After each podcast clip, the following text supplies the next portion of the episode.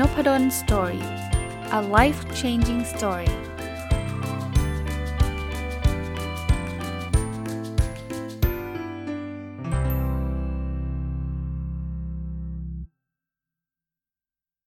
สวัสดีครับ ยินดีต้อนรับเข้าสู่น p ดลสตอรี่พอดแคสต์นะครับ ก็วันนี้จะเอาคอร์สออนไลน์ที่ผมเรียนจบตั้งแต่ปลายปีที่แล้วมารีวิวนะ ว่าจะว่าจะ ก็ไม่ได้ทำสักทีนะครับ คราวนี้พอจะมีโอกาสก็เลยหยิบขึ้นมานะครับ เมื่อปลายปีที่แล้วเนี่ยต้องเรียกว่าประมาณเดือนสิงหากันยานะช่วงนั้นนะครับ ผมได้ไปเรียนคอร์สออนไลน์อันหนึ่งที่ชื่อว่า Digital Marketing in Sport Business นะเล่าที่มาที่ไปให้ให้ฟังนิดนึงนะคือนอกจากวิชาที่เกี่ยวข้องกับการวัดผลการปฏิบัติงานองค์กร OKR Balance Scorecard KPI แล้วเนี่ย ผมยังสอนในวิชาหนึ่งนะ ซึ่งมันเป็น passion ส่วนตัวนะครับ ก็คือวิชาที่เกี่ยวข้องกับ Sport Operation Management ชื่อนี้เลยครับ Sport Operation Management ผมเป็นอาจารย์ในสาขา Operation Management นะ ก็เลยอยากหาความรู้เรื่องเกี่ยวข้องกับธุรกิจทางด้านกีฬานะครับ แล้วไปเห็นเว็บไซต์ไม่ใช่เว็บไซต์สิ ตอนแรกที่เห็นคือใน Facebook โฆษณาอยู่เนี่ยอาจจะเป็นเพราะว่าเป็นคนที่ชอบคลิกเข้าไปในเว็บไซต์เกี่ยวข้องกับกีฬาบ่อยๆเนี่ย ก็เห็นสโมสรฟุตบอลบาร์เซโลนาซึ่งหลายคนคงรู้จักนะครับ ถ้าใครติดตามฟุตบอลเนี่ยก็เป็นสโมสรยักษ์ใหญ่แห่งหนึ่งเนี่ยเขามีคล้ายๆเป็นเป็น academy อะเป็นบาร์ซ่า academy เนี่ยก็คือเขาจะให้ความรู้เกี่ยวข้องกับฟุตบอล ในนั้นผมกดเข้าไปดูเนี่ยมันมีคอร์สที่ค่อนข้างหลากหลายเลย มันมีทั้งแบบเรียนเป็นโค้ชเลย มันมีทั้งเรื่องของการฝึก tacticเรื่องของการฝึก นักกีฬา สร้าง motivation ให้นักกีฬา แล้วก็ฟากฝั่ง business ก็มีไม่น้อย แต่คอร์สหนึ่งที่ผมมีความสนใจก็คือคอร์สที่ชื่อนี้เลยครับ Digital Marketing in Sport Business ที่ผมสนใจเพราะว่าส่วนตัวนะ ก็ทำพอดแคสต์ทำเฟซบุ๊กเพจทำบล็อกทำอะไร ซึ่งมันก็เกี่ยวข้องกับ digital marketing ระดับหนึ่ง แล้วแถมเรื่องนี้ก็เกี่ยวข้องกับเรื่องของการเรียนการสอนในวิชา Sport Operation Management ด้วย ก็เลยออกเงินเรียนเองนะครับจำจำไม่ได้แล้วว่าค่าใช้จ่ายเท่าไหร่แต่หลักหมื่นนะครับหลักหมื่น ก็เหมือนเดิมนะครับ เรียนอะไรที่มันมีเดทไลน์มันมีการจ่ายเงิน ก็เรียนจบเสมอนะครับ จบมาเมื่อประมาณอสอบเสร็จเนี่ยรู้สึกจะน่าจะตุลามั้งครับนะถ้าจะไม่ผิดผิดนะครับกันยาตุลาเนี่ยนน่าจะจบนะ ก็เป็นคอร์สที่ดีคอร์สหนึ่งคราวนี้ เรียนคนเดียวรู้คนเดียว หรือเอาไปเล่าให้กับลูกศิษย์ฟังก็มันก็จำกัดใช่ไหมวันนี้เลยขออนุญาตเอามาเล่าให้ผู้ฟังนพดลสนพดล story พอดแคสต์ฟังด้วยนะ ถึงแม้ว่าท่านอาจจะไม่ได้เป็นเจ้าของสโมสรฟุตบอล หรือสโมสรกีฬา ผมคิดว่าหลักการหลาย ๆ หลักการเนี่ย เอาไปใช้กับบริษัทของท่าน เอาไปใช้กับการทำงานของท่านได้เลยนะครับ เริ่มต้นอันแรกในคอร์สนี้เนี่ยเขาก็จะเล่าเรื่องเทรนด์ Research แล้วก็ Digital Audit นะเริ่มต้นยังไงครับ เขาให้นิยามก่อนครับ เขาบอกว่าไอ้คำว่า Digital Marketing เนี่ย ก็คือการตลาดดิจิทัลเนี่ยนะครับ มันคือการใช้เทคโนโลยีต่างๆ เช่น การใช้เว็บไซต์ การใช้mobile device ก็พวกสมาร์ทโฟนต่างๆ หรือพวก social network Facebook Twitter อะไรเงี้ย ในการเข้าถึงกลุ่มแฟนครับนะเข้าถึงก็คือทำให้เขารู้จักเราทำให้เขามี engagement นะครับ หรือไม่ใช่ถ้าเป็นกีฬาฟุตบอล หรือกีฬาทั่วๆไปก็พวกกลุ่มแฟน ถ้าเกิดเราเป็นองค์กรทั่วๆไปก็อาจจะเป็นกลุ่ม stakeholder stakeholder ก็คือกลุ่มผู้มีส่วนได้ส่วนเสีย เข้าไปเพื่ออะไรหลักๆ ถ้าจะเป็น digital marketing ก็เพื่อสร้าง awareness awareness ก็คือการตระหนักรู้ถึงแบรนด์ของเรา อย่างสมมุติว่าเราเป็นทีมสโมสรฟุตบอลบาร์เซโลนาเนี่ยเขาก็อยากให้คนรู้จักบาร์เซโลนามากขึ้น รู้จักไปทำไม ส่วนหนึ่งก็คือต้องการที่จะเพิ่ม รายได้ revenue revenue เช่น ถ้าเป็นสโมสรกีฬาก็คือค่าตั๋ว หรือพวก subscription ต่างๆ นะครับ สโมสรดังๆ มีทุกสโมสรครับ ที่มันเป็น membership ก็คือพวกสมัครสมาชิกนะ หรือขายของก็ได้นะ ขายเสื้อ ขายอะไรเต็มไปหมดเลยเนี่ย อันนี้คือหลักการของดิจิ t a l marketing เพราะนั้นไอ้คำว่าดิจิ t a l marketing เนี่ย มัน cover เยอะแยะเลยนะ เว็บไซต์แอปพลิเคชัน e-learning หรือแม้กระทั่งถ้าต่างประเทศมันเป็นสิ่งที่ทำถูกกฎหมายนะครับonline betting ก็คือการพนันออนไลน์นะหรือเป็นพวก e-shop ใช่ไหมซื้อของซื้อเสื้อ ผมก็เห็นหลายคนนะไปซื้อจากเว็บจริง ๆ ของของต่างประเทศนะครับ ก็ก็ก็ทำได้นะครับ แล้วคนในประเทศเขาก็ซื้อกันเยอะแยะนะซื้อเสื้อซื้อผ้าพันคอซื้ออะไรเงี้ยนะซื้อตั๋วซื้อตั๋วทางทางดิจิตอลก็เป็นการซื้อตั๋วที่ง่ายเขาเรียก e-ticketing e-ticketing นะครับ หรือบิยอนกว่านั้นนะ เดี๋ยวนี้ซึ่งเดี๋ยวผมจะเล่าในคอร์สนี้ต่อไป วันนี้คงไม่จบหรอกครับ แต่ว่าจะค่อยๆ ทยอย ถึงเอามาเล่าวันจันทร์เนี่ยฮะเพราะว่ายังไม่รู้ว่าจะจบกี่ตอนนะครับ พวก AI ครับ artificial intelligence พวก VR นะ virtual reality นะ บางทีไม่ต้องไปที่สนามเนี่ย อาจจะได้บรรยากาศใกล้เคียงกับไปที่สนามเลย หรือ augmented reality ต่างๆ นะครับ ถ้าถ้านึกไม่ออกนึกถึงโปเกมอนโกเนี้ยนั่นคือ augmented reality นะครับ เอาสิ่งที่เราพบเนี่ยไปแปะไว้ในในสถานที่จริง ๆอะ่ะเหมือนที่เราไปตามจับโปเกมอนโกจากสถานที่จริง ๆ ที่เราเห็นนะนะประมาณนั้นนะครับ หรือพวกขีดเขียนนะ content marketing เนี้ยนะครับก็คือการใช้บทความใช้อะไรที่ทำให้คนรู้จักนักกีฬาเราดีขึ้น สโมสรกีฬาเราดีขึ้นนะครับบล็อกอย่างนี้นะครับ หรือพวก PR นะ แต่เป็นทางออนไลน์นะ Public Relation นะคือการประชาสัมพันธ์ต่างๆนะครับ และเดี๋ยวนี้นะที่ฮิตนะ พวกเขาเรียก over the top หรือ OTT เนี่ย มันพวกเป็น streaming content ต่างๆนะครับ ที่มีการสัมภาษณ์นักกีฬาหลังแข่งจบ หรือแม้กระทั่ง streaming ถ่ายทอดสดอะไรต่างๆนะ streaming music นะ เพลงเชียร์อะไรเงี้ย วิดีโอไซต์นะครับ เดี๋ยวนี้มีคลิปอย่างผมเนี่ยติดตาม NFL นะครับ ซึ่งถ้าท่านฟังตรงวัน ถ้าจำไม่ผิดวันนี้น่าจะเป็นวันชิง ชนะเลิศ NFL เนี่ย หลังๆก็บางทีไม่มีเวลาดูก็กลับมาดูย้อนหลังจากวิดีโอคลิปที่ nfl.com อย่างเงี้ยนะโซเชียลมีเดียนะอันนี้ชัดเจนมาก ๆ นะครับทั้งนักกีฬาเองทั้งสโมสรเองเขาก็จะมี Twitter มี Instagram มี Facebook มี YouTube อะไรเงี้ยนะ webinar นะ webinar ก็คล้ายๆ การสัมมนาแต่สัมมนาผ่านออนไลน์นะหรือพวก online influencer เดี๋ยวนี้คนติดตามนักกีฬากันเป็นแบบหลายสิบล้านคนนะ ยิ่งดังๆเนี่ยยิ่งแบบโรนัลโดเนี่ยน่าจะติดอันดับ top ๆเลยของโลกเลยนะฮะที่มีคนติดตามมากที่สุดนะ online forums นะมันก็จะมีคล้ายๆ กระทู้อะนะพันทิปถ้าเป็นของเมืองไทยใช่ไหมถ้าเมืองนอกก็ reddit อะไรอย่างเงี้ยนะพอดแคสต์ก็ ถือว่าเป็นส่วนหนึ่งนะครับ จริงๆ สโมสรกีฬาหลาย ๆ สโมสร ผมคิดว่าเขาทำนะ ผมไม่ได้ติดตามเท่านั้นเองนะเพอเพอนะ อันนี้แอบกระตุ้นสโมสรกีฬาไทยด้วย เราอาจจะแบบเป็นเจ้าของอสโมสรแล้วก็มีนักกีฬาดัง ๆ เนี่ยเชิญมาพูดคุยผ่านพอดแคสต์ก็เป็นอะไรที่น่าสนใจนะยังไม่ค่อยเห็นช่องที่เกี่ยวข้องกับกีฬาแบบทำนองนี้มากสักเท่าไหร่นะ crowdfunding อะเป็นการ raise เงิน raise เงินก็คือ เราทำเรื่องของ สมมุติว่าต้องการทำอะไรสักอย่างเกี่ยวกับสโมสรเนี่ยอาจจะต้องการระดมทุนจากแฟนแฟนแฟนบอลหรือแฟนกีฬานะครับ ผมคิดว่าแฟนกีฬาเนี่ยมีลักษณะพิเศษอยู่แล้ว คือมีมี passion สูงอะจริงเขาระดมทุนเนี่ยเราอาจจะไม่ได้คิดเรื่องกำไรขาดทุนมากสักเท่าไหร่หรอกเราแค่ว่า เอ้ย มีส่วนในการสร้างสนามอันนี้ไว้หรือว่า มีส่วนในการซื้อนักเตะคนนี้อะไรเงี้ยต่อไปอาจจะมี crowdfunding ในการซื้อนักเตะก็ได้นะแล้วก็ online advertising ก็คือการโฆษณาต่างๆ พวกนี้อยู่ในขอบเขตของ digital marketing ทั้งสิ้นนะครับคราวนี้คำถามคือก่อนที่จะไปเจาะลึกลงไปในแต่ละเรื่องเนี่ยนะ ประโยชน์มันคืออะไร ผมเน้นนะ ถึงแม้ว่าคอร์สนี้เป็นเรื่องของกีฬาเป็นหลัก แต่ว่าผมว่ามัน apply ได้กับทุกเรื่องนะครับ ใครทำเพจทำบล็อกทำพอดแคสต์อยู่ลองฟังอยู่นะ อันแรกเขาใช้ว่า global reach นะคือมันจะทำให้สิ่งที่เราทำอยู่นะครับถ้าเป็นสโมสรกีฬาหรือจะเป็นธุรกิจเนี่ยมันมันถูกกระจายไปในวงกว้าง แล้วเดี๋ยวนี้โลกมันคอนเน็กกันนะ ต่อไปก็อย่างอย่างเอาง่ายๆ ไม่ต้องอะไรมาก ไม่ต้อง global หรอกพอดแคสต์ผมเนี่ยมันก็ reach คนจำนวนไม่น้อยนะต่อไปเราทำเป็นภาษาอังกฤษ มันยิ่งไปกว้างกว่านี้อีก มันอาจจะไปต่างประเทศได้เลย อันที่ 2 คือ lower cost คือ เดี๋ยวนี้เนี่ยแทนที่ต้องไปซื้อบิลบอร์ดใหญ่ๆ จ่ายเงินเดือนละเท่าไหร่เท่าไหร่เนี่ย เราทำผ่าน Facebook อาจจะไม่ได้มีเงิน ต้องใช้เงินจำนวนมากขนาดนั้น ไม่ได้บอกว่าการทำผ่านบิลบอร์ดเป็นสิ่งที่ผิดหรือว่าไม่ควรทำนะ แต่ว่าหลาย ๆ ครั้งเนี่ยกลุ่มเป้าหมายเราเนี่ยไม่ได้ไปเห็นบิลบอร์ดหรอกไปเห็น Facebook Page ไปเห็น YouTube เรามากกว่าอะไรอย่างเงี้ยนะ อันที่ 3 อันนี้เป็น benefit ที่ค่อนข้างชัดเจนมากคือ trackable measurable result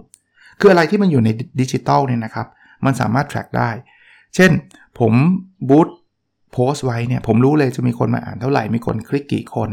แล้วไปถึงขนาดที่ว่ามีคนกดซื้อสินค้าผมกี่กี่บาท แล้วมันคุ้มค่ากับค่าบูสต์ค่าโฆษณาผมมากน้อยแค่ไหน สุดท้ายคือ personalization คือมันเป็นความส่วนบุคคลมากครับ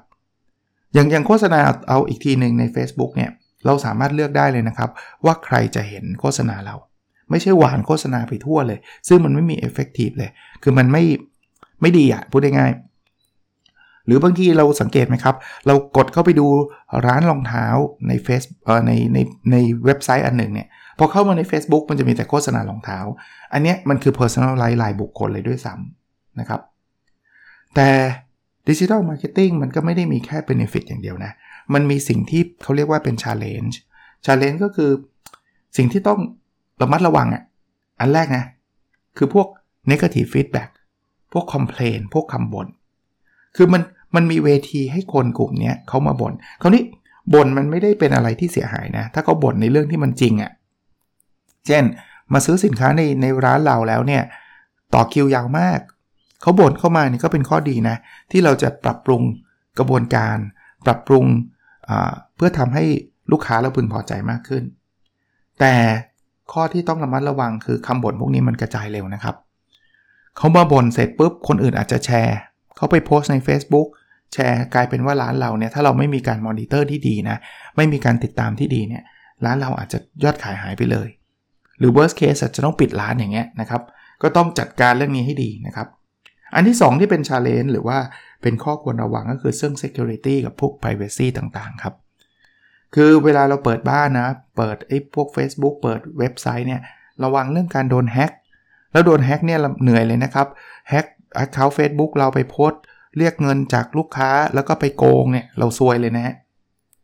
หรือ privacy issue ต่างๆนะไอ้เดี๋ยวนี้ก็เป็นเขาเรียกว่าอะไรนะครับ เป็นกฎระเบียบออกมาแล้วนะ ว่าคุณจะไปเก็บข้อมูล ชื่อที่อยู่วันเกิดเขาเนี่ย คุณเอาไปใช้ทำอะไร ไม่ใช่คุณเอาไปใช้เพื่อไป ขายต่อไปโฆษณาต่อโดยไม่ได้รับคำยอมรับจากลูกค้าอย่างเงี้ยก็จะเป็น issue หลักเลยต้องระวังนะอันที่ 3 ที่เป็น challenge ก็คือ skill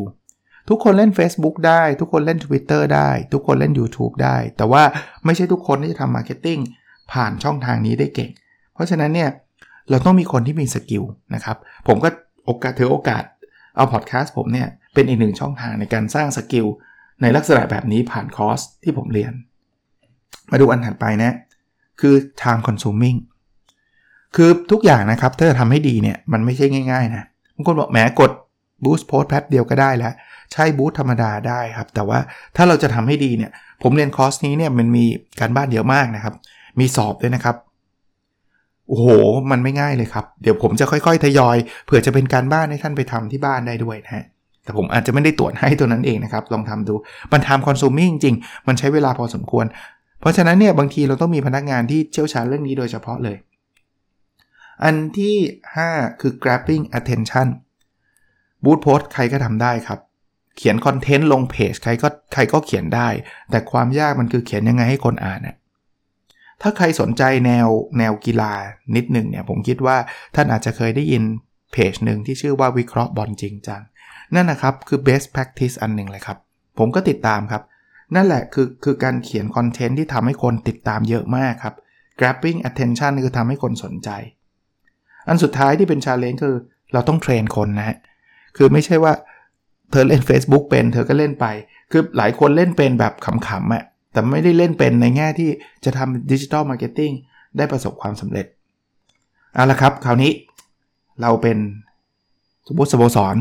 อ่าสมมติคนคนฟังผมเนี่ยอยู่ในสโมสรในประเทศไทยเนี่ย อยากที่จะทำ digital marketing แล้วเราอยากที่จะทำสร้างความสัมพันธ์กับกับแฟนแฟนบอลหรือว่าสโมสรออื่นก็ได้นะ แฟนกีฬาอื่นๆนะครับ แฟนแบดมินตันแฟนอะไรเดียเทควันโดวอลเลย์บอลนะได้หมดเลยนะทำอะไรได้บ้างนะอันแรกนะเขาบอก providing engaging content คืออย่างที่เมื่อกี้เล่าให้ฟังนะครับ เขียนคอนเทนต์ที่แบบคนอยากอ่าน ไม่รู้จะเขียนยังไง ไปดูคนที่เขาเขียนแล้วประสบความสำเร็จเข้าไปอ่านเลยวิเคราะห์บอลจริงจังเนี่ยมีคนตาม ผมไม่แน่ใจถึงล้านยังนะครับ แต่หลายแสนแน่นอนนะอันที่ 2 answering frequency frequency asked question คือให้ตอบคำถามที่มันเป็น FAQ อะครับ FAQ คือคำถามที่เขาถามบ่อยๆอะสมมุติถ้าถ้าเป็นสโมสรกีฬาก็จะมีคำถามว่าตัวขายเมื่อไหร่อย่างเงี้ยเขียนไว้เลยแล้วก็ตอบนะครับ ใครถามอะไรมาตอบ นักนักกีฬาคนนี้จะซื้อ หรือไม่ซื้อมันมีข่าวลือว่าเราจะซื้ออตอบนะครับว่าจะซื้อหรือไม่ซื้อ หรือยังยังตอบไม่ได้ก็ต้องบอกเขาว่าเมื่อไหร่จะรู้นะครับนะอันที่ 3 คือการให้คนที่เข้ามาดูใน Facebook ดูฟัง YouTube เข้าไป register การ register มันมีข้อดียังไง มันทำให้เราไม่ไม่สูญเสีย list ของคนเหล่านี้ไป นึกภาพแบบนี้ครับ เวลาเราทำ Facebook เนี่ยนะ มันมีคนไลค์หลากหลายเลยครับ แต่เราไม่รู้เลยนะ เพราะเรายืมบ้านคนอื่นเขาอยู่ วันหนึ่งสมมุติ Facebook บอกว่า เลิกทำเพจล้วเพราะฉะนั้นไอ้รายชื่อที่ติดตามเรามันหายวับไปเลยนะ หรือวันหนึ่ง Facebook บอกว่าทำเพจก็ได้นะ ไลค์ละ 1 บาทต่อเดือน ใครมีเป็นแสนไลค์ก็จ่ายแสนบาทต่อเดือนอย่างเงี้ย ถามว่าเอาอยู่ไหมอาจจะเอาไม่อยู่ แล้วทำยังไงเราก็จะสูญเสียไอ้คนเป็นแสน ให้เขามา register register ก็ขออีเมลเขาอะพูดง่ายๆ ทำเป็นฐานข้อมูลเขาเนี่ย ต่อไปถ้าสมมติเราทำ Facebook ทำทวิตเตอร์แล้วมันมันมันเลิกทำหรือมันเก็บเงินหรืออะไรก็ตาม เรายังมีฐานแฟนเราอยู่ ส่วนตัวนี้อันนี้ขยายความให้นิดนึงนะใครติดตามนพดลสตอรี่ส่วนใหญ่ก็จะมาติดตามผ่านจะเรียกว่าอะไรครับ เป็นเพจซะส่วนใหญ่นะครับ หรือพอดแคสต์ซะส่วนใหญ่ แต่ผมมีบล็อกอันหนึ่งนะ อันนี้ประชาสัมพันธ์ไปด้วยเลยครับ w w w n o p a d o l s t o r y c o m นะครับ n o p a d o l s t o r y นะครับ .com เข้าไปเนี่ย มันจะมีคอนเทนต์มีอะไรต่างๆ เข้าไป register ได้นะครับ แล้วเวลาผมส่ง ผมเขียนบทความเนี่ย มันจะเตือนท่านไปในอีเมล แต่ไม่ต้องกลัวว่าจะสแปมนะ โอ้โห วันนึงอาจารย์เขียนอยู่ 20 บทความเลยไม่มีครับ คือจริงๆ เขียนบทความในเขียนไม่ได้ทุกวันด้วยซ้ำนะครับอะกลับมาข้อที่ 4 นะครับ เราต้องสร้างสิ่งที่เรียกว่า CRM นะครับ Customer Relationship Management มันไม่ใช่แค่ว่าให้เขา register แล้วหายไปนะครับ เราต้องมีการ engage หรือพูดคุยกับเขานะครับ จะทำยังไงจัดอีเวนต์ชิงรางวัล แข่งขันอะไรแบบนี้นะครับ อ่าคราวนี้ไปถึงอีกเรื่องหนึ่งครับ หลังจากที่ท่านเห็นภาพใหญ่ของ Digital Marketing ว่ามัน cover เรื่องอะไรบ้าง มันมีข้อดีแล้วมันมีข้อควรระวังอะไรบ้าง มาถึงเรื่องของเทรนด์นะ เทรนด์ในปัจจุบันเนี่ยมันมีเรื่องอะไรบ้างที่เกี่ยวข้องกับ digital marketing นะครับก็อินเทอร์เน็ตสมาร์ทโฟนเนี่ยเป็นเทรนด์หลักเลย แน่นอนทุกคน เอาไม่ใช่ทุกคนหรอกแต่ว่าส่วนใหญ่แล้วล่ะ มันเข้าถึงคนส่วนใหญ่นะครับ อันที่ 2 คือการโฆษณาผ่าน mobileเดี๋ยวนี้เราเราซื้อของผ่าน mobile กันหรือซื้อ Lazada ซื้อ Shopee ก็มีโฆษณาผ่านไอ้พวกนี้เยอะมากนะครับ พวก over the top platform นะครับ พวก video streaming ต่างๆ short content ที่เราเห็นนะ Netflix หรืออะไรต่างๆ YouTube อะไรพวกนี้นะครับ พวกนี้ก็เป็นเทรนด์ที่เข้าถึงคนจำนวนไม่น้อย การใช้เรื่องของ image การใช้รูปภาพ การใช้อะไรแบบนี้เดี๋ยวนี้ก็เป็นเทรนด์นะ เดี๋ยวนี้หาได้น้อยนะครับ ที่เราจะไปเจอเพจใดที่แบบไม่ใช้รูปเลยเขียนล้วนๆอะไรเงี้ยนะ gaming อ่าเดี๋ยวมีในคอร์สนี้แน่นอนนะครับ พวก fantasy game พรีเมียร์ลีกใครเล่นบ้างไม่รู้นะครับแฟนตาซีพรีเมียร์ลีกหรือผมไม่รู้ว่าใครรู้บ้างหรือเปล่านะ ยังไม่ค่อยได้โปรโมทเท่าไหร่ ผมก็ทำเกมทางด้านฟุตบอลนะ เกมทายผลอะไรของผมเนี่ย ชื่อ footballanalytics.com ลองเข้าไปดูก็ได้ครับนะเขียนไม่ต้องมี w w w นะครับ f o o t b a l l แล้วก็ a n a l y t i c s com นะผมก็จะ ทายผลก็สนุกสนุกนะครับว่าทายผลไม่ใช่ทายแค่สกอร์นะทายว่าซาร่าจะยิงไหมบูโน่กับซาร่าใครจะยิงกว่ากันในวีคนี้ ยิงมากกว่ากันอะไรแบบเนี้ยแล้วก็ไม่ได้เก็บเงินใดๆนะครับ ก็เล่นกันสนุกสนาน แล้วผมก็รวมคะแนนให้ สิ้นเดือนผมก็มีรางวัลเล็กๆ น้อยๆ ตอนนี้รางวัลก็คือบัตรซาบัก500 บาท อะไรเงี้ยนะครับ อันสุดท้ายคือ messaging app นะครับ พวก Line พวก WhatsApp นะครับ WeChat อะไรพวกนี้ก็เป็นเทรนด์คราวนี้ถ้าเจาะที่ sport digital เนี่ยมีใครทำอะไรบ้างนะครับ ในคอร์สนี้เขาก็เล่าถึง case study ตัวอย่างยกตัวอย่างนะครับแมนเชสเตอร์ซิตี้นะครับ ทีมชั้นนำของพรีเมียร์ลีกของอังกฤษเนี่ยเขาก็ใช้ไอ้ augmented reality นะครับ คือเหมือนเหมือนเดินไปที่สนามแล้วก็รู้ว่าตรงนี้มันเป็นร้านขายของมันก็ขึ้นมาเลยครับ เขาใช้กับ Match Day โปรแกรม information match day โปรแกรมอะนึกนึกภาพนะปกติมันก็จะมีเป็นหนังสือนะ ว่าอาไปสัมภาษณ์ผู้จัดการทีม วันนี้ไปเจอทีมไหนใครฉันรู้สึกยังไงนักเตะเป็นยังไงอะไรเงี้ยแล้วก็จะพูดถึงอีเวนต์ต่างๆนะครับเขาใช้ AR เข้ามาประกอบ NBA มั่ง NBA ก็คือ National Basketball Association ก็คือสมาคมเกี่ยวกับบาสเกตบอลของอเมริกานะ เวลาเราพูดถึงก็คืออเมริกาเนี่ยเขาก็ใช้ VR เลยครับ VR คือ virtual reality คือแทนที่จะถ่ายทอดสดเฉยๆ ใช่ไหม คุณอาจจะต้องใส่กล้องเลยแล้วเป็น 3 มิติเลย แล้วคุณก็จะรู้สึกว่า เฮ้ย โอ้มันแบบ มันเหมือนไปอยู่ในสนามเลยอะแทนที่คุณจะดูแบบแค่ดูทีวีแล้วก็มีความสุขแล้วนะ นี่ดูแบบ VR ผมว่าต่อไปมีมากขึ้นเรื่อยๆ นะ เขาใช้ในปี 2018 ถึง 2019 นะ ตอนนี้ไม่แน่ใจว่ายังยังมีใช้อยู่หรือเปล่านะครับ ถัดไปเป็นทีมสโมสรฟุตบอลโบคาจูเนียอยู่ประเทศ อาอาร์เจนตินานะครับโบคาจูเนียทำคลิปเขาเรียก documentary อันหนึ่งนะครับ Boca Juniors Confidential นะคือให้ให้คนเนี่ยติดตามคลับในหนึ่งฤดูกาลเลยนะครับ ติดตามแบบเจาะลึกทั้งในสนามและนอกสนาม ช่วงที่เขาจะต้องแบบรักษาแชมป์อะนะครับ ถ้าใครใครนึกไม่ออกนะเข้าไปดูใน Netflix ได้นะครับ ชื่อชื่อ Boca Juniors Confidential นะครับ เข้าไปดูได้เลยนะ หรือใครเคยดู The Last Dance เป็น documentary ของทีมบาสเกตบอลชิคาโกบูลส์สมัยไมเคิลจอร์แดนเล่นใน Netflix ก็มีนะครับ เนี่ยก็คือใช้ sport digital เนี่ยแหละ ในการทำให้คนรู้จักทีมเรามากขึ้น อีกเคสหนึ่งนะครับ ทีมสโมสรฟุตบอลแอสตันวิลล่าก็เป็นหนึ่งในทีมดังในประเทศอังกฤษนะครับเขา partner กับบาร์เคลย์กับฟอสเตรสบาร์เคลย์ก็เป็น แบงค์นะครับเป็นธนาคารชั้นนำของประเทศอังกฤษเนี่ยเขาทำเรื่อง payment engagement technology specialist นะครับ พูดง่ายๆว่าเขาเปลี่ยนไอ้ membership card อะไรแบบนี้นะครับ ให้มันมีการแบบซื้อขายจ่ายเงินผ่านการ์ดนั่นได้เลย ปกติผมเล่าให้ฟังตอนผมไปอังกฤษนะตอนนั้นไปเรียนที่สกอตแลนด์ดีกว่า แต่ผมเชียร์แมนเชสเตอร์ยูไนเต็ดนะ ผมก็ไปเป็นสมาชิกของสโมสรแมนเชสเตอร์ยูไนเต็ด แต่การ์ดตอนนั้นยังไม่ได้ล้ำสมัยอะไรมากมายนะครับ เป็นการ์ดที่แบบ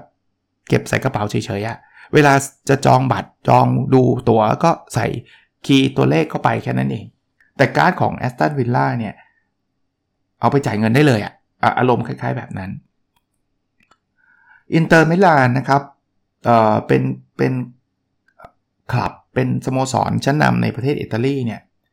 เขาใช้ TikTok ครับเขาบอกว่าเป็น first club เลยนะ ที่ อาจจะไม่ใช่ที่หนึ่งก็ได้แต่ว่าที่แรก ๆเลย ในการ engage กับแฟนผ่าน TikTok นะครับเข้าไปดูได้นะครับ เขาจะมี fanbase กลุ่มที่แบบเป็นวัยรุ่นวัยรุ่นใช้ TikTok กันอย่างเงี้ยนะครับก็เข้าไปดูแอดอินเตอร์ครับทั้งอินเตอร์แล้วก็เอซีมิลานด้วยนะ ไม่ใช่แค่ทีมเดียวนะอีกเทรนอีกอันนึงนะครับตัวอย่างอีกอันนึงก็คือแมนเชสเตอร์ซิตี้อีกแล้วนะครับเขามี partnership กับ Intel นะ อันเนี้ยผมไม่แน่ใจว่าเขาทำยังไง แต่ว่าในในในคลาสเขาเล่าให้ฟังเขาบอกว่าเขาทำพวกไฮไลท์อะที่มันแบบเจ๋งมากอะกับกับแฟนเขาก็ไฮไลท์แบบไฮไลท์ยิงประตูไฮไลท์อะไรเงี้ยแต่ผมนึกไม่ออกเหมือนกันว่าไฮไลท์มันพิเศษตรงไหน อันถัดไปนะครับเป็นกอล์ฟที่ชื่อว่า Open Championship กอล์ฟเนี่ยเขาจะมีรายการดังอยู่ 4 รายการ Open Championship เนี่ยเป็นรายการดังของของที่จัดโดย UK นะครับ เขามีการทำเขาเรียก large screen เลยสกรีนใหญ่ ๆ เลยนะครับ ที่ fan village คือเวลาเล่นกอล์ฟเนี่ยคนคนส่วนหนึ่งก็จะเดินตามนักกอล์ฟที่ตัวเองชื่นชอบ แต่ว่าข้อเสียคือบางทีเดินตามแล้วเราก็ไม่รู้ว่าคนอื่นเนี่ยได้แต้มเท่าไหร่ยังไง บางคนก็มาที่ fan village ก็คล้ายๆ เป็นแบบสถานที่รวมอะ่ะ เพราะฉะนั้นเนี่ยใน fan village เนี่ยก็จะมีแบบสกรีนใหญ่ใหญ่ยักษ์เลยครับ ที่จะอัปเดต data ของทุกคนเลยว่า ตอนนี้ใครตีลงหลุมได้กี่แต้มได้นู่นนี่นั่นนะครับ นอกจากนี้เนี่ยยังมี noise measurement system ด้วยนะครับ คือเขาจะจะวัดเสียงดังว่ามันมาจากหลุมไหนมันมาจากอะไรอย่างเงี้ยนะครับ แล้วพอมันเสียงดังจากหลุมนี้ปุ๊บมันอาจจะแบบบุ๊บเข้าไปที่ที่หลุมนั้นเลยมีคาเมราเลยว่า โอ้โห มีการตี hole in one คือตีครั้งเดียวลงหลุมเลย หรือว่ามีอะไรที่น่าตื่นเต้นอะไรอย่างเงี้ยนะครับ เป็นไฮไลท์ตลอดเวลานะครับ อีกทีมหนึ่งนะครับ วันนี้ขออนุญาตจบไว้ตรงนี้ก็แล้วกันนะครับ ก็คือ AS Roma เป็นทีมดังในอิตาลีนะครับ ทีมฟุตบอลนะครับ อันนี้เขาทำเพื่อสังคมฮะเขา partner กับเขาเรียกว่า missing missing children คล้ายๆมูลนิธิกระจกเงาของเราอะเป็นมูลนิธิที่แบบหาเด็กที่หายอะนะครับเขาเขาทำยังไงรู้ไหมครับ เขาใช้ไอ้โซเชียลมีเดียของเขาครับ เขาเอานักกีฬาดัง ๆ นักฟุตบอลดัง ๆ เนี่ย มา announce บอกว่าใครเห็นเด็กคนนี้ช่วยแจ้งหน่อยนะอะไรเงี้ย แล้วเขาไม่ได้ช่วยเฉพาะในอิตาลีนะ เขาช่วยทั่วโลกเลย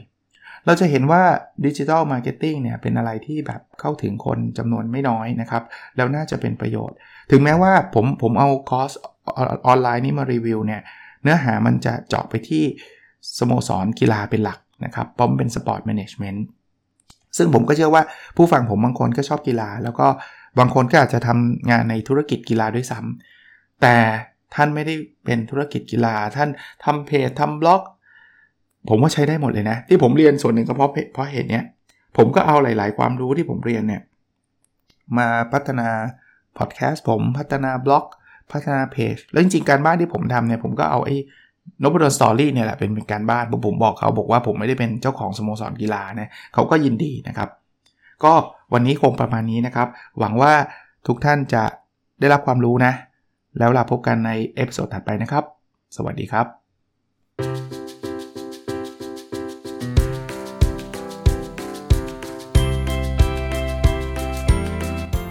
n o p a d o n Story a life changing story